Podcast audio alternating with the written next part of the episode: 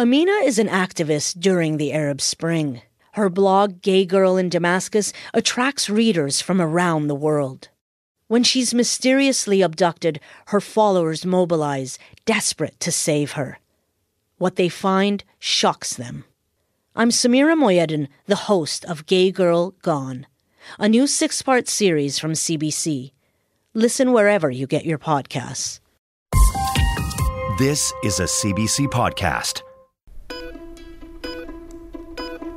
Hi, I'm Dr. Brian Goldman. Welcome to The Dose.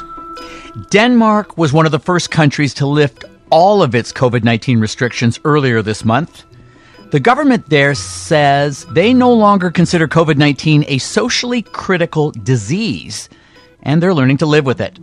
So this week we're asking what can Canada take away from Denmark's live with COVID approach? Hi, Ray Welcome back to the dose. Thank you for having me once again. If your travel plans included it, how comfortable would you be visiting Denmark right now? I personally would not be. I have someone in my life, a child under five, who is not vaccinated. So I'm doing everything I can to uh, reduce his risk of exposure. Denmark is not a place where one can be assured of exposures being well curtailed. I'm certainly going to want to hear all of the good scientific reasons why you feel that way. Uh, but before we begin, can you give us a hi, my name is, tell us what you do and where you do it? Hi, my name is Raywat Deonandan. I'm an epidemiologist and a professor at the University of Ottawa. Okay, here we go. Raywat, in terms of opening things up, give us the broad strokes of what Denmark has done that makes it stand out from other nations.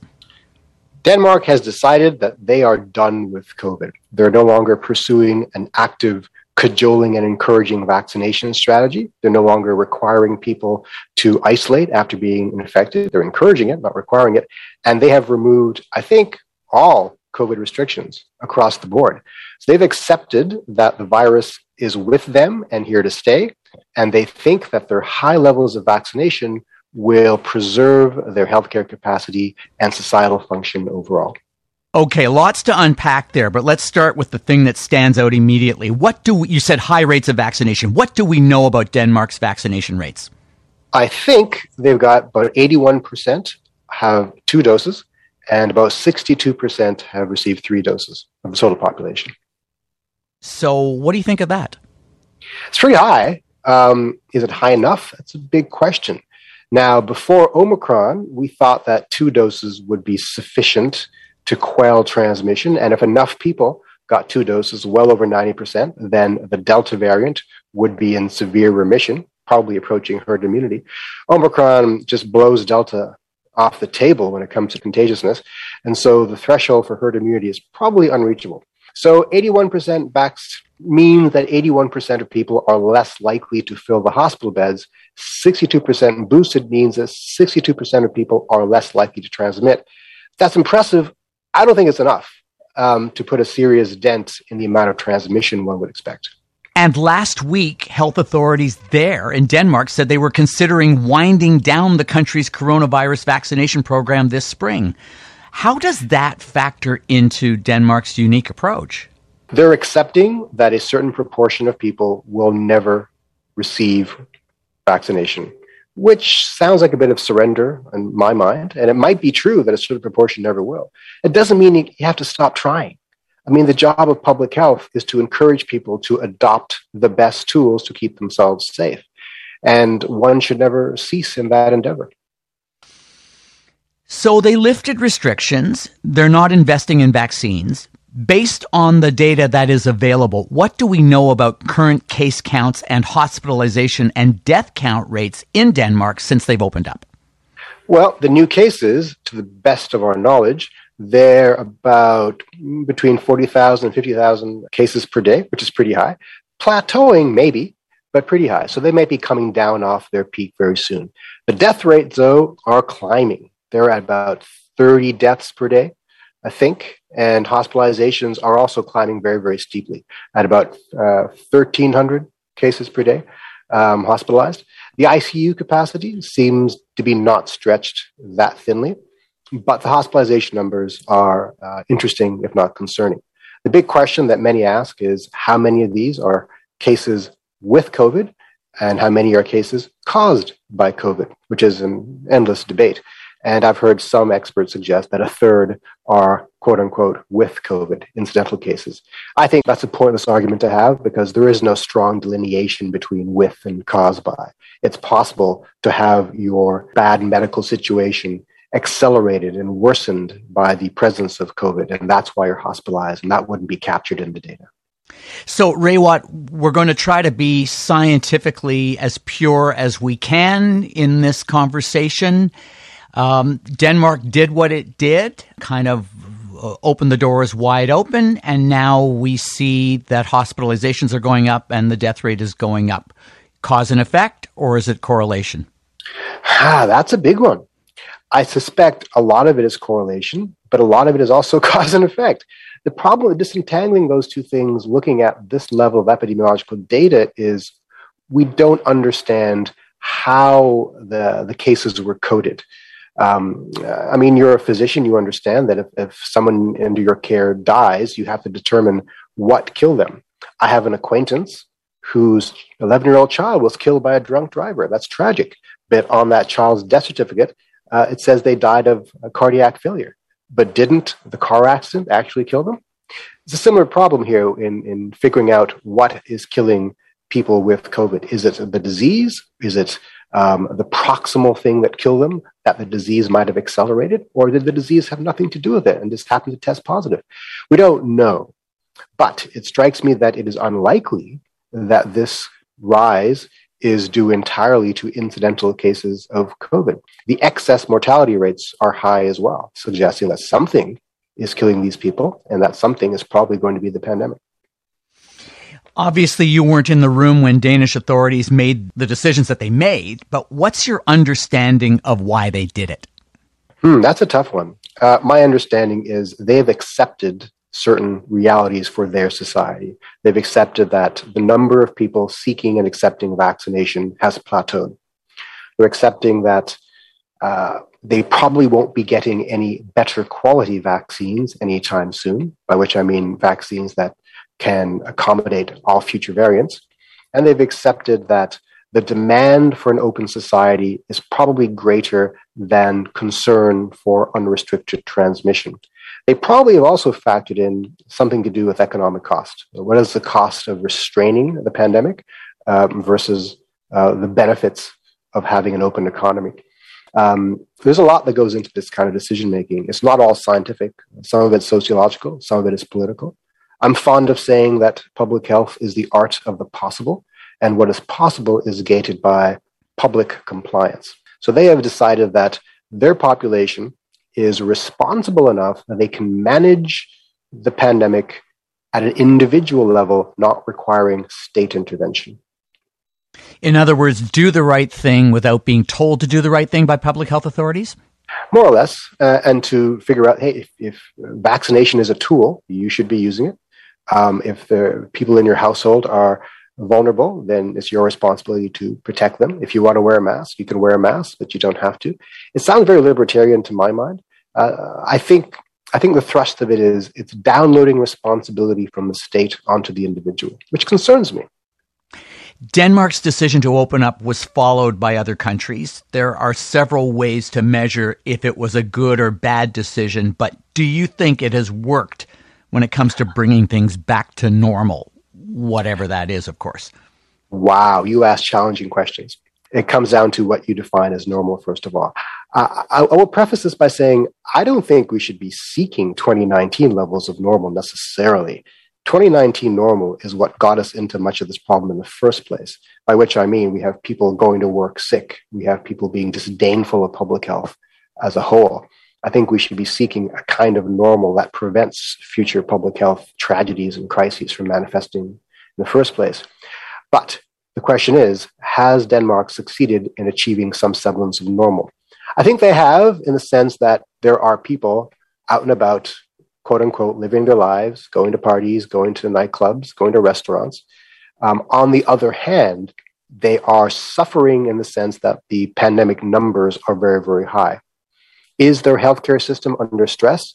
It is, but not as much as you might expect, probably because they have greater healthcare capacity than we happen to in Canada. So I think the bottom line is it's too early to know if their uh, strategy is working. I'm very skittish and, and concerned. I look at these exploding numbers and I'm a little scared by them, to be honest, but I'm rooting for them. Uh, I hope it works for them because that's a signpost for the rest of us, but I'm skeptical. Uh, I'm going to ask you to kind of get a bit more granular with, with, with the question I've just asked. As an epidemiologist, who are the winners and who are the losers of Denmark's decision to open things up? I think the winners are those who are well vaccinated and are at low risk of a bad outcome. So that's people who've accepted triple doses, uh, the young, the fit, those who are not immunocompromised, and those without underlying uh, health issues. The losers are going to be the elderly and the very, very young. So there is a, a, a dramatic increase in hospitalization of babies. That's concerning. And it's because, of course, that uh, those under uh, a certain age aren't allowed to be vaccinated yet. And the elderly are still put in a difficult position because even if they're triply vaccinated, they still have a higher likelihood of hospitalization and death. So the fringes of the age continuum are being deleteriously put under stress and anybody with a, uh, a pre existing condition, a comorbidity, or someone in their life they wish to protect are the losers in this. I will also add that people without the socioeconomic wherewithal to manage pandemic control individually are the losers in this, which is one of the reasons I'd be skeptical to advocate for the Denmark approach for other countries that have a much less equitable distribution of resources by which I mean primarily, uh, primarily the United States and to a large extent Canada. So uh, if you are a low income person living in a crowded uh, setting who can't isolate, who can't distance, who can't get a high quality mask, who for a variety of reasons has uh, been slow to accept vaccination, and who can't take time off work because you're sick, you're at an extreme disadvantage in this strategy. I think many people require the oversight and contribution of the state to allow them to benefit from the great uh, advantages offered by public health. Between today's wellness fads and news about tomorrow's medical breakthroughs, it's hard to know what health information actually applies to you. Luckily, there's a podcast that breaks through the noise TED Health from the TED Audio Collective. Join host Dr. Shoshana Ungerleider as she introduces you to leading health experts that break down the questions you didn't know you had. Will eating a plant based diet make you healthier? How does your neighborhood impact your health? How will medical treatments change in the future? Learn all this and more on TED Health. Find TED Health wherever you get your podcasts. So, since you've started to talk about Canada, let, let me ask you a little bit more about that. What signs are there that uh, that Canada is heading towards a Denmark reopening? We have many provinces signaling that they wish to remove restrictions soon. Um, now, the Denmark model would state that two things you remove all restrictions at once and you give up on pushing vaccination. I don't think any provinces here have said those two things, but there is a, a, a strong sense that some, uh, I think Alberta comes to mind, are eager to drop a lot of restrictions very, very soon. In Ontario, uh, I think there is a recent announcement that the vaccine passport system, if I can call it that, will be done away with by March. And this is concerning because you shouldn't be tying calendar dates to decisions that are scientific and epidemiological. These things should be linked to indicators that we can observe objectively in the population that suggest to us that now is an optimal time to be removing certain restrictions. So yeah, um, Canada looks to be bending in that direction. So I have to ask you, would the Danish approach work in Canada? You've already started to say that there are some reasons why you have doubts, but but what's your answer? Well, before I give you a definitive answer, let me explain why I'm thinking the way I'm thinking. First is that Canada is not Denmark. We have a provincial healthcare system. They have a national one. Uh, ours is a geographically more diverse country. Uh, I think we have a more a wider gap between rich and poor, more inequities.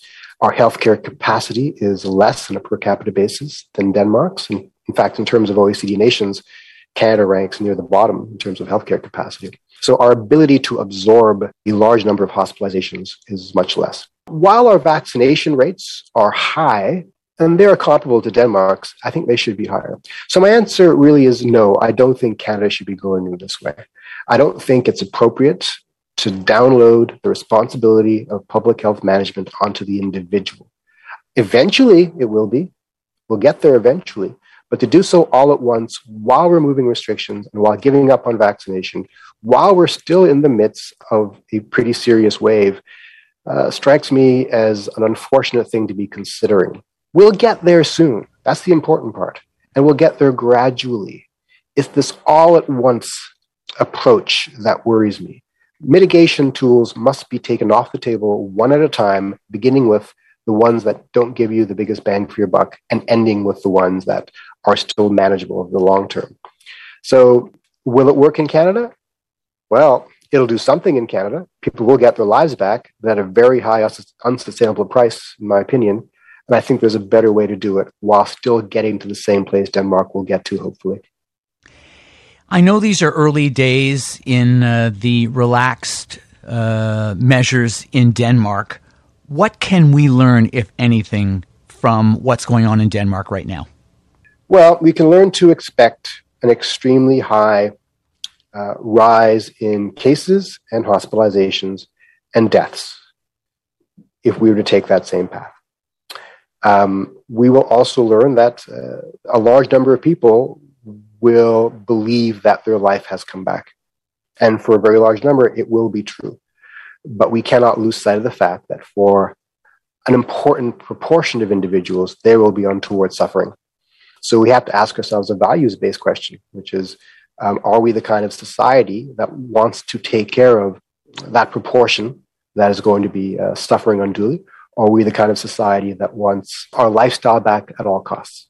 This is an important moment in Canadian history. We have to decide upon the nature of our society and the values with which we wish to go forward into this world. Of course, we've been talking about Denmark. Everybody's talking about Denmark because they've relaxed uh, restrictions. But I want to know how all of this fits with evolving thinking about living with COVID instead of getting rid of COVID. That's a, it's a complicated question. So, uh, when we first started talking about endemicity, at least in the media, uh, the belief was that endemic meant that, hey, we'll be living with this uh, disease and we'll get our lives back and uh, it won't be that big a deal. Endemic just means it's with us all the time, but it doesn't tell us at what level it'll be with us. In Denmark, it looks like they're assuming it's already endemic when it probably isn't. It's still going to be experiencing a, a fair number of, of, a fair degree of wave-like behavior. But to the extent that it is quote unquote endemic, it is endemic at a very high level, possibly an unsustainable level. So, to my mind, the lesson here is that we want to push the levels of transmission as low as possible, pin it down with vaccination and with some other tools in society, and then accept that as our endemic levels. We want endemicity to be at a point at which we don't have to think about this disease at all, and public health can manage it at the fringes. So we have to accept, uh, well, you don't have to do anything, but I encourage us to accept public health measures, not all of them, but many of them, for uh, a little while longer so we get transmission as low as we can so that when we take our foot off the brake, we coast at a comfortable speed. So is Denmark at a level as low as it can get? Uh, or is it settling or, or, you know, because that, that's the lesson that we're all looking at Denmark yeah. right now. Yeah. I think it's too early to tell. Um, but, but first, first glance, it does not appear to be coasting at a comfortable speed. I could be wrong. We could all be wrong. No one knows for sure. Uh, we know that about 6% of daily cases there are reinfections, which is pretty high. So are they approaching herd immunity with this strategy? I don't know if reinfections are that common. Some statisticians suggest that 5% of the country right now has uh, an active infection, which is pretty high. So, if they're going to achieve some level of community immunity, we will see it relatively soon. And that will be a signal to the rest of us that, that maybe this is achievable. But uh, right now, it looks like uh, they are proceeding, to my mind, at an unsustainable level. But again, I hope I'm wrong. I'm rooting for them. I want to make sure that I understand something as we conclude our conversation. Are you saying that if we do what they're doing right now uh, in in Denmark, if we do that in Canada, that we might have a staggering increase in hospitalizations and deaths? That that society would suddenly say, "Hey, we don't like this," and it's and it's starting to overwhelm our healthcare system again. Uh, you phrased it well. I, I, think that's a strong possibility. Um, I get, we, we, we have to be careful not to speak uncertainties here. No one knows. But I think there's a fair probability that if we were to do that in Canada, we, we would overwhelm our hospital system. And it's important to remember that Canada does not have the same capacity uh, for healthcare absorption that a lot of European countries have.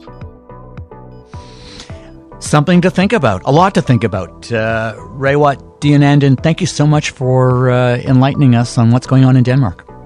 My pleasure. You asked difficult questions. And you gave some great answers. That's Raywat Deonandan, an epidemiologist and associate professor at the University of Ottawa. Here's your dose of smart advice. Denmark is leading the way in relaxing COVID restrictions. That approach has given Danes a sense that things are returning to normal. But already, Denmark may be seeing the cost in terms of increased cases of COVID, hospitalizations, and deaths. In Canada, the federal government and the provinces are taking steps to relax restrictions here. While vaccination rates in Canada are comparable to those of Denmark, fewer doctors and hospital beds per capita mean Canada has less capacity in our healthcare system to absorb an increased number of cases.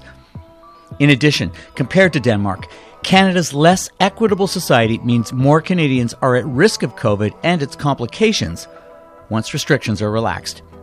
The safest way to remove restrictions is to do so one at a time and monitor the impact. The overall aim should be to reduce the impact of COVID to the lowest level possible before removing restrictions altogether.